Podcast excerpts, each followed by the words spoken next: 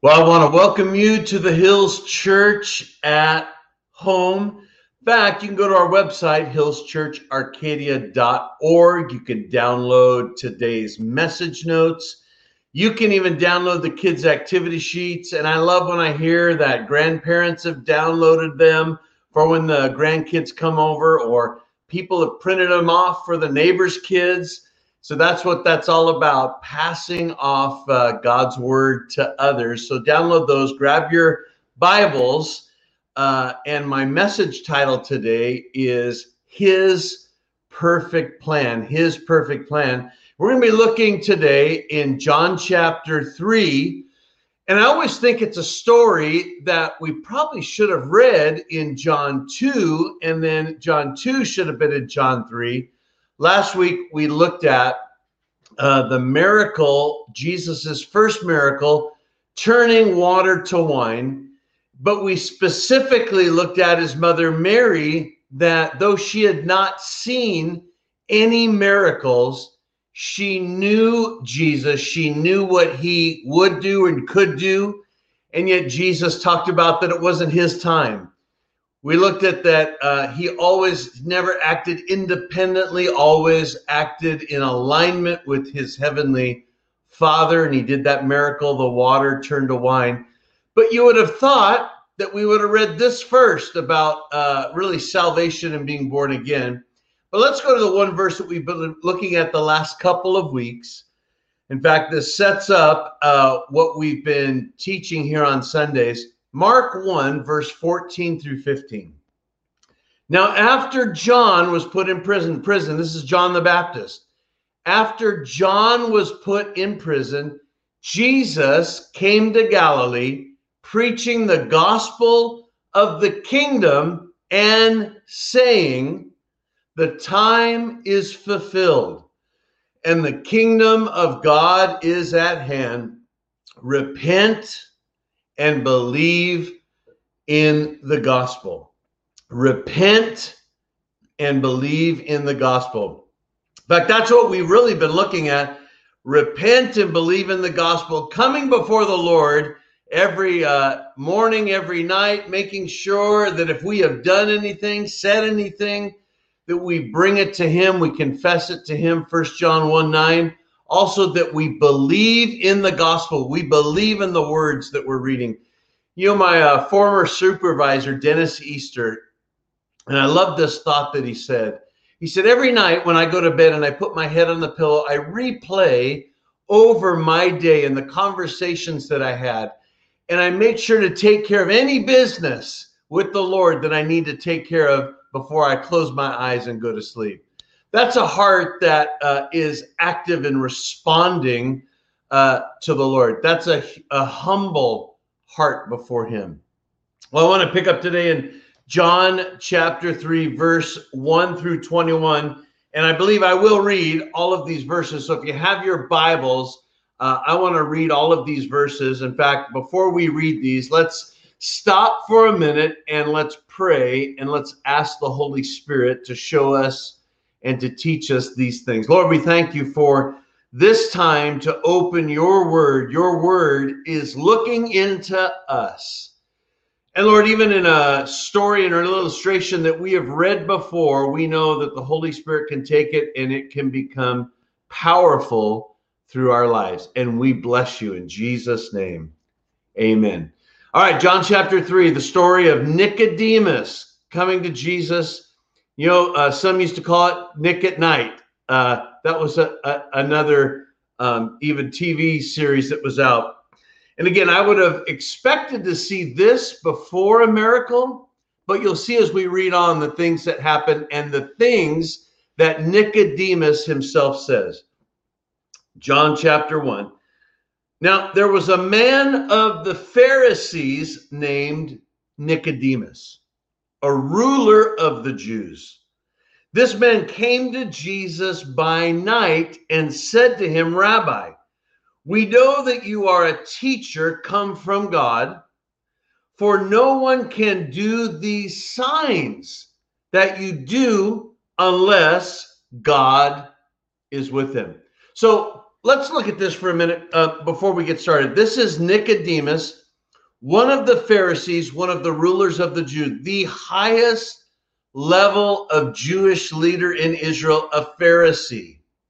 All right, the understanding and the knowledge of the Old Testament, the studies of the Old Testament, the studies of the law, uh, very acute to all of the rituals that need to take in place. Well, he comes to Jesus by night. You know, many, many times, and others have read into this before, that he came by night so nobody would see of that ruling class that he came to Jesus. And that probably is true. But here's the one thing that we know coming at night, while everything was settled down, remember, this isn't a night life community like we have today. Man, when it got dark at night, it was dark and people went to their homes because they were up at sunlight, right? Daybreak, active.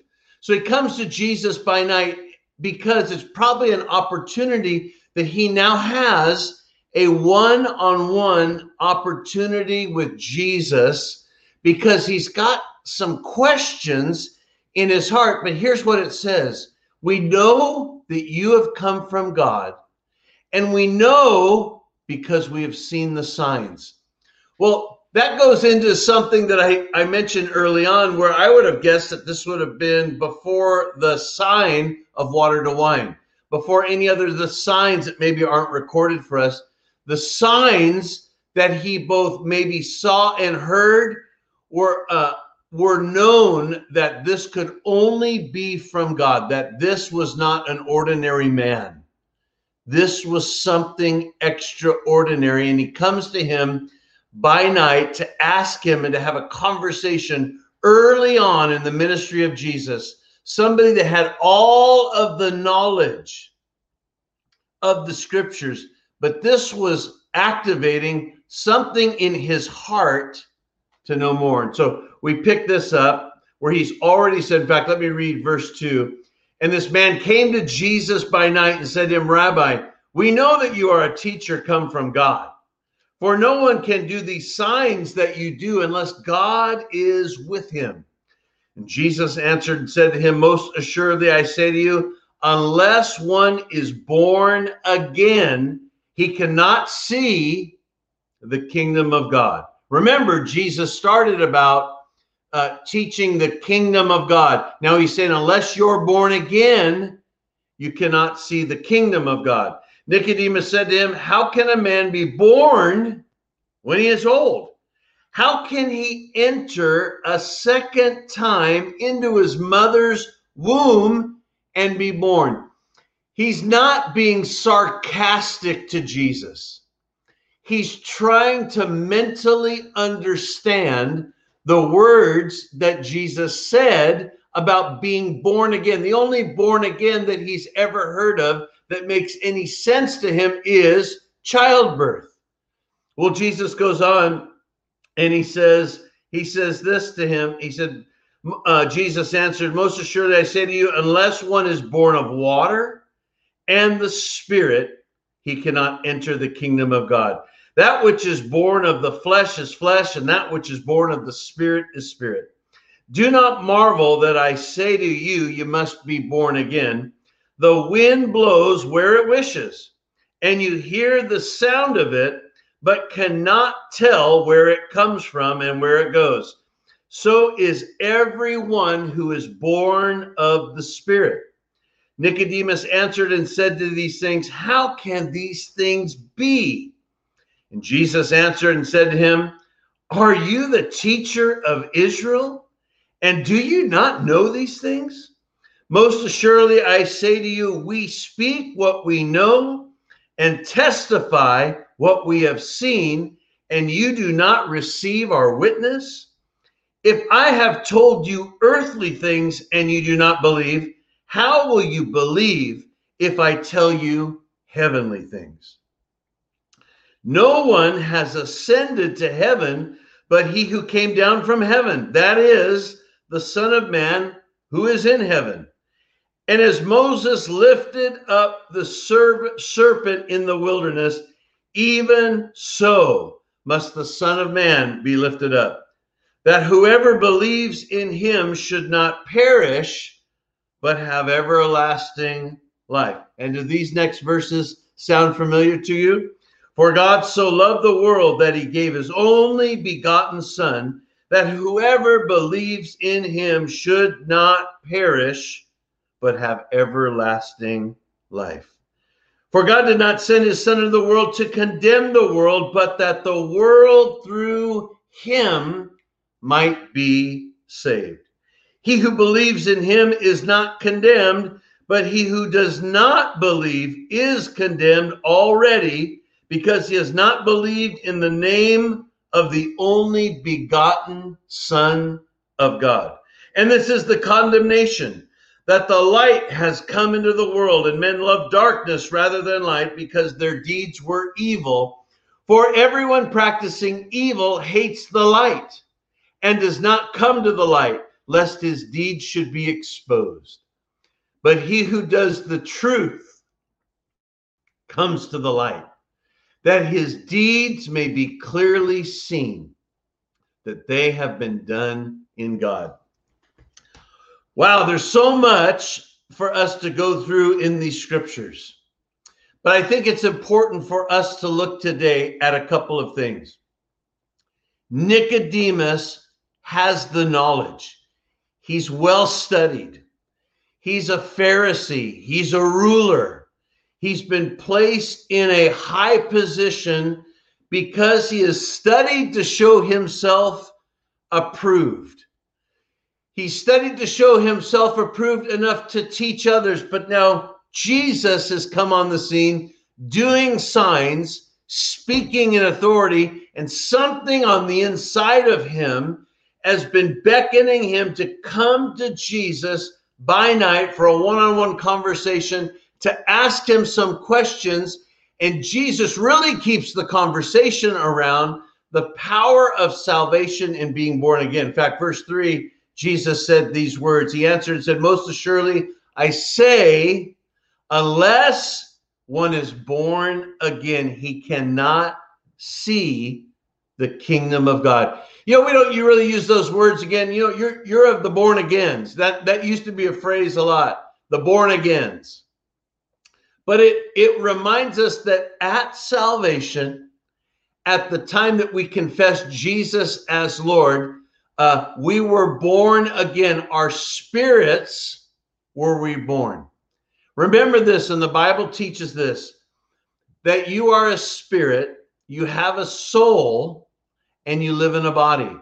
You are a spirit, you are a spiritual being. You will live eternally, whether eternal life or eternal death, you will live eternally.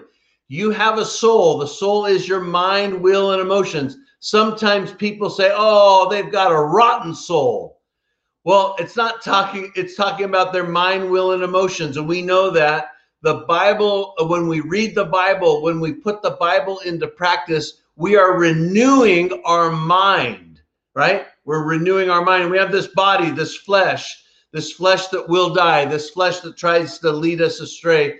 But Jesus knows the most important place to start is that you receive him, that you are born again. Your spirit then becomes alive. Now, remember, Nicodemus, Nick at night, Nick is coming to talk with Jesus, and he's a Pharisee. You know what Jesus thought about these group about Pharisees? Let me read it to you. In fact, in Matthew chapter 25, here's what Jesus says to them and the scribes, and he says, Woe to you, scribes and Pharisees, hypocrites! For you travel land and sea to win one proselyte. You travel all over just to win one person. And when he is won, you make him twice as much a son of hell as yourselves.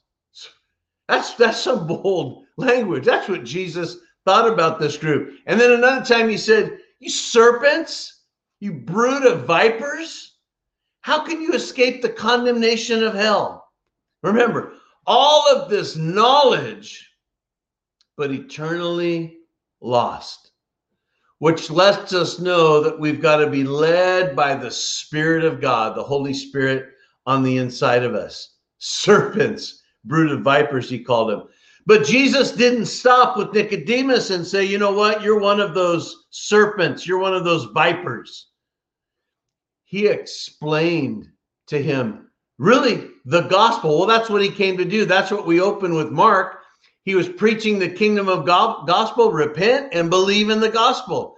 In fact, we read one of the most powerful verses in the Bible that explains all of this, and Jesus says it in verse 16 and 17 For God so loved the world that he gave his only begotten Son, that whoever believes in him should not perish, but have everlasting life.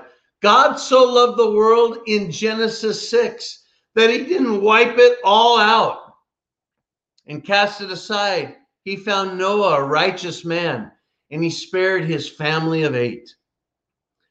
And even through all of him bringing the law through Moses, even all of the, the kings and the leaders that he put in position and, and people that he had to move out, people that trusted him, it still didn't rectify this a spirit that was lost that needed to be redeemed and renewed and regenerated and birthed and born alive. And so he sent his own son. Revelation lets us know that before the foundation of the world, that the lamb, Jesus, was already slain. So he, he the so that the world would understand and know how much God loved it, he sent his own son. In fact, verse 17 says, For God did not send his son into the world to condemn the world, but that the world through him might be saved. Jesus came to live among, among us, not in a condemnation, but in loving one another, teaching the gospel, teaching to repent from your ways, turn around, follow after God and his word. Powerful when we read about that. You know, we read uh, later where Nicodemus stands up for Jesus. In fact, John's going to show and record three different times that Nicodemus enters into the scene here. In fact, it says Nicodemus, the one that came to Jesus by night, being one of them, said to them, This is talking to the religious leaders of the day. Do not, does not our law judge a man before it hears him and knows what he was doing? He was saying, You need to listen to what Jesus said. Don't just judge him, hear him out. Here, Nicodemus speaks again about Jesus. How powerful is salvation. One of it, you could not purchase it. It has to be believed in faith.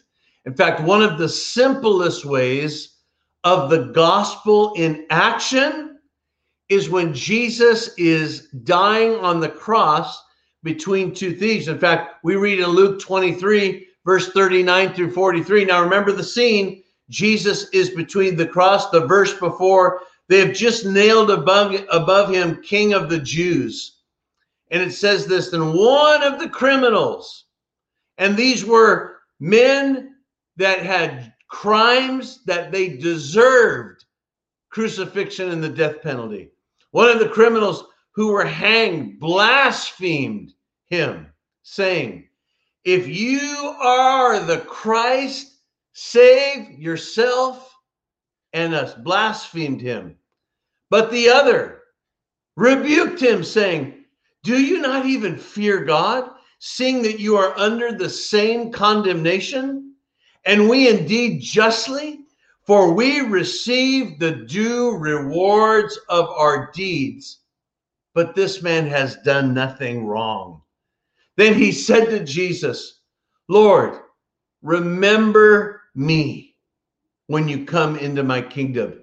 And Jesus said to him, Assuredly, I say to you, today you will be with me in paradise. Now, here's an illustration that seems to be so simple is you have one that blasphemes Jesus and one for some reason knows that he's innocent and wants Jesus to remember him when he goes into paradise he knows that Jesus stood for something, believes for something, and he wants to live with Jesus. That's mind boggling to the guy on the cross. You know, isn't that a description of today? And really, Jesus uh, in Revelation, he'll separate the sheep from the goats. It, it really breaks down to those that absolutely do not believe in Jesus and will blaspheme his name. And those that believe in Jesus, believe on his name, and will, will confess him as Lord. You know, this really goes into play in Nicodemus knowing so much, and yet we remember the words of Solomon, where Solomon opens up Proverbs 1 7. And I want you to hear this the fear of the Lord is the beginning of knowledge. But fools despise wisdom and instruction. The fear of the Lord, the fear of the Lord, the holy awe of God is the beginning of knowledge. Nothing should super exceed God's word. I don't understand it all. I but I believe it all. I don't understand how he did the things that he did, but I believe it by faith. I believe it by faith. Because to fear the Lord is the beginning of knowledge. When I take his words, his Bible, I fear God more than I fear man. I will follow what God says and what God does. The rich young ruler comes across Jesus. In fact, Jesus, uh, though he throws out the Ten Commandments in, in opposite ways, probably trying to trip him up and to find out what he knows, the rich young ruler says that he has obeyed the law since he was a youth. Yet the rich young ruler would not do what Jesus said to do, and he turns and he walks the other way and he leaves sad and it really brings a point this verse the fear of the Lord is the beginning. He had more fear in what he would lose rather than in the fear of the Lord. And he knew that Jesus had the answer. It didn't matter that if he ran and knelt before Jesus in front of everybody, he knew that Jesus had the answer, but he would not do what Jesus said to do. And he went the other way sad. The fear of the Lord is the beginning of knowledge. You know, we read again about Nicodemus after Jesus has has died. You know, he's not named, Nicodemus is not named there being at the crossing, though we know other rulers were calling things out to Jesus. So there's probably a good indication that Nicodemus was there because at the end, when when Jesus said it is finished and he gave up the spirit, uh, John of Arimathea and Nicodemus are there. And here's what we read in John 19, verse 39 through 40. And Nicodemus, who at first came to Jesus by night, also came, bringing a mixture of myrrh and aloes, about a hundred pounds. Then they took the body of Jesus and bound it in strips of linen with the spices, as the custom of Jews is to bury. John mentions it again Nicodemus, who came at night. Who came at night. Again, did he come at night so nobody would see him, or did he come at night because he knew he could get one on one with Jesus? But here he is at the end of the cross, at the death of Jesus, with a hundred pounds. Think about that. A hundred pounds of aloes and anointing oils and things to, to embalm Jesus. And we know that he believed in Jesus's words, in Jesus's signs. Yet we don't see anything later on about Nicodemus. We don't read about him, though. I, I would believe that he was in the upper room. There was so much leading him along that I always kind of get a picture of him in the up, upper room. That if Peter would deny Jesus and if Thomas would would doubt Jesus and if Judas would betray and hang Jesus and they these were the apostles that this one would have had a transformation. You know, the apostle Paul I think says it best because the apostle Paul was a ruler of rulers. The apostle Paul was on the fast track uh, of working his way up. But he says these words about himself and you and I in Ephesians chapter 2 3 For uh, we all once conducted ourselves in the lust of our flesh, fulfilling the desires of the flesh and of the mind, and were by nature children of wrath, just as others. He wants to remind us you know what? You were once like that, but you have been changed. I think that's what's so powerful in the what the gospel does. You and I, we've been changed. If you've accepted Jesus as the Lord of your life, a change begin takes place instantly on the inside of you. Now, it's got to be walked out. You've got to be a follower of Jesus. You've got to be a disciple of Jesus, following his words, his teaching, the gospel, the Bible, what it says. Those two great words, repenting and believing in the gospel. But the apostles Paul, we weren't, we once were like that. We didn't conduct ourselves the right way. Yet the Bible's full of characters written down, men and women, young and old, that followed the followed the Lord first and then Jesus by faith, took his words at faith. Saul took his words at faith before he became Saul. He accepted Jesus as Lord. He knew everything, the scriptures. He even said himself that he was blameless, but he once conducted himself of the flesh. And now he's following after God, following after the God that sent his son not to condemn the world, but to offer this world salvation through him.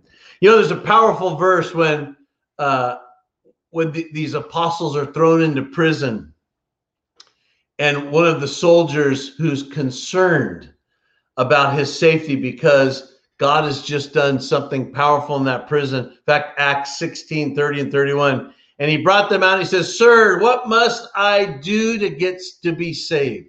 What must I do to be saved? And so they said, Believe on the Lord Jesus Christ, and you will be saved, you and your whole household. What must I do? Isn't that the question? And you know what? When we read this, it seems so simple. Actually, it seems too simple, too easy. Believe on the Lord Jesus Christ, and you'll be saved. Sirs, what must I do to be saved? It is simple. The confession is simple, but it will cost you everything because you are following after him. You are listening to his voice. You are living your life now by faith in Christ and Christ alone. It's simple to accept him, but as Jesus said, if you want to follow me, you've got to pick up your cross and follow me daily. I love where John, by the Holy Spirit, charts out for us in John 3, in John 7, and then here at the end in John 19, a man by the name of Nicodemus who knew it all. And yet his heart was leading him otherwise when the words of Jesus were heard. It caused a stirring on the inside of him to know more and to ask questions and to know more. That's that's what the word of God does. It it causes us to be hungry and to thirst for righteousness. You know, David David mentioned something early on. In fact, David mentioned it when he got in trouble. He mentioned the joy of your salvation. He didn't say the joy of his salvation because at that time he could not be saved because Jesus had not come and died and rose again. He understood the he understood something of the joy of God's salvation because David was redeemed by a circumstance that he created. You know, this world system created a circumstance that our nature was fallen, but God sent his son Jesus not an angel, not something else to do. He sent his own to come and to walk alongside of us. and to be perfect and blameless, to be beaten and to be whipped and to bleed and to suffer on the cross, to be there long enough to die for every sin, every sickness, every disease, past, present, and future until he comes again. Taken care of on the cross. In fact, the Apostle Paul reminds us when we confess Jesus as our Lord that we have been crucified with Christ. It is no longer I that live, but Christ lives in me. It's no longer you that live, but Christ lives in you. Christ lives in you. He's walking out this life with you day by day. He's living through you. You have to live the surrendered life to Him, learning how to tune into His voice, following His Spirit, being led by His Spirit, Read Luke 4, where Jesus now is being, uh, comes out of the wilderness full of the Spirit of God, but he's led by the Spirit. Well, we're going to stop uh, for there today. But if you have been listening and you've never made Jesus the Lord of your life back, maybe you're a lot like Nicodemus, where you've had conversations with the Lord, conversations with people on the side you, you've messaged people before about questions, but this might be your opportunity to accept Jesus as the Lord of your life. In fact, we say a prayer that we read out of the Bible, Romans chapter 10, verse 9 and 10, that says, If you will confess with your mouth the Lord Jesus and believe in your heart that God raised him from the dead, you shall be saved. That's what we were reading. Born again. You shall be born again from a spirit that becomes alive. Your name written in the Lamb's book of life. Your your name or something rejoiced about in heaven because Jesus is your Lord and Savior. Pray this prayer if you would with me. Dear God, I believe that Jesus lived, died, and rose again for me. I confess and accept Jesus as my Lord and the Savior of my life. Thank you for forgiving me of all of my sins. And today, I begin my relationship with you in Jesus' name. Amen. Hey, if you prayed that prayer today, I would so encourage you just to do a couple things reach out to us either by email our website or by the social media platform that you're watching. But if you know somebody that maybe they've been talking to you about Jesus, I would encourage you to get on the phone, call them, text them, message them to let them know that you made a decision. But would you follow Jesus by his words in the Bible? You have a new life. The Bible says you're a new creation in him. There is something that happened in you that Jesus has come to live in you to help direct your steps. It's the most important prayer and the most important decision you will ever have made. But tell somebody. Well, as we receive our tithes and offering today, I want to read this short but very powerful verse. I love it when I read this verse, First Corinthians chapter 16, verse 13. Watch Stand fast in the faith. Be brave. Be strong.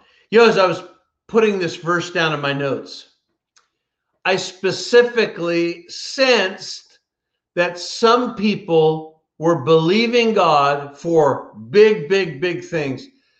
Things that they needed to take place. In fact, we might say this things that needed to happen like a miracle well, I want to encourage all of us today with this one verse that we watch what God does, that we stand fast in the faith, that we'll be brave and we'll be strong. My wife and I have always done this when we have faced either obstacles coming or things that we're believing Him for, or larger projects uh, than normal, and we just don't have the funds, don't see how we're going to do it, we always stop and we always stand fast in the faith. We're going to be brave and bold, but we're going to give unto the Lord so that the Lord sees that we trust Him alone. We don't trust in ourselves. We don't have that to do it. We've got to trust in the Lord. It's like that miracle we looked at last week where Jesus had them fill the water pots with water. He didn't have them fill it with wine, He had them fill it with water. He knew what he could and would do. Here's what we know according to the word we know what God can do, and we know that what he will do. He wants to know are we going to have faith to believe what he says he will do? Watch, stand fast in the faith, be brave, and be bold. Pray this with me. As I give in today's offering by faith, I see my God working on my behalf to open doors that have been shut and to open my mind to new ideas and my heart to new passions.